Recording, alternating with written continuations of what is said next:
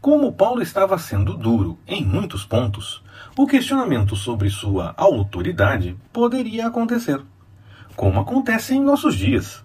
Quando alguém alerta para um erro, reclama-se de julgamento, que quem tem pecado não pode atirar pedra e essas coisas.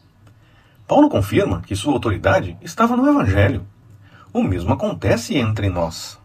Devemos fugir do erro e, quando acontecer, nos exortar mutuamente. Não por sermos infalíveis, mas porque nos preocupamos em nos ajudar a seguir na vontade do Senhor. Um desafio e tanto. Vamos nos ajudar na caminhada?